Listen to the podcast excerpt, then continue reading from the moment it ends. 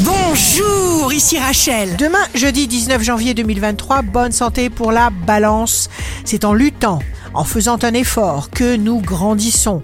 Il n'y a pas de développement sans prise de risque. Le signe amoureux du jour sera le scorpion. Vous obtenez une satisfaction de façon naturelle en agissant au moment voulu. Si vous êtes à la recherche d'un emploi, la Vierge, vous aurez une idée trop précise de tout ce que vous aurez envie de mettre en place pour accepter de déléguer vos plans ou votre autorité à qui que ce soit. Demain, le signe fort du jour sera le lion. Vous serez inspiré, cher lion, et vous trouvez les solutions qui vous facilitent complètement la vie. Ici Rachel, rendez-vous demain dès 6h dans Scoop Matin sur Radio Scoop pour notre horoscope.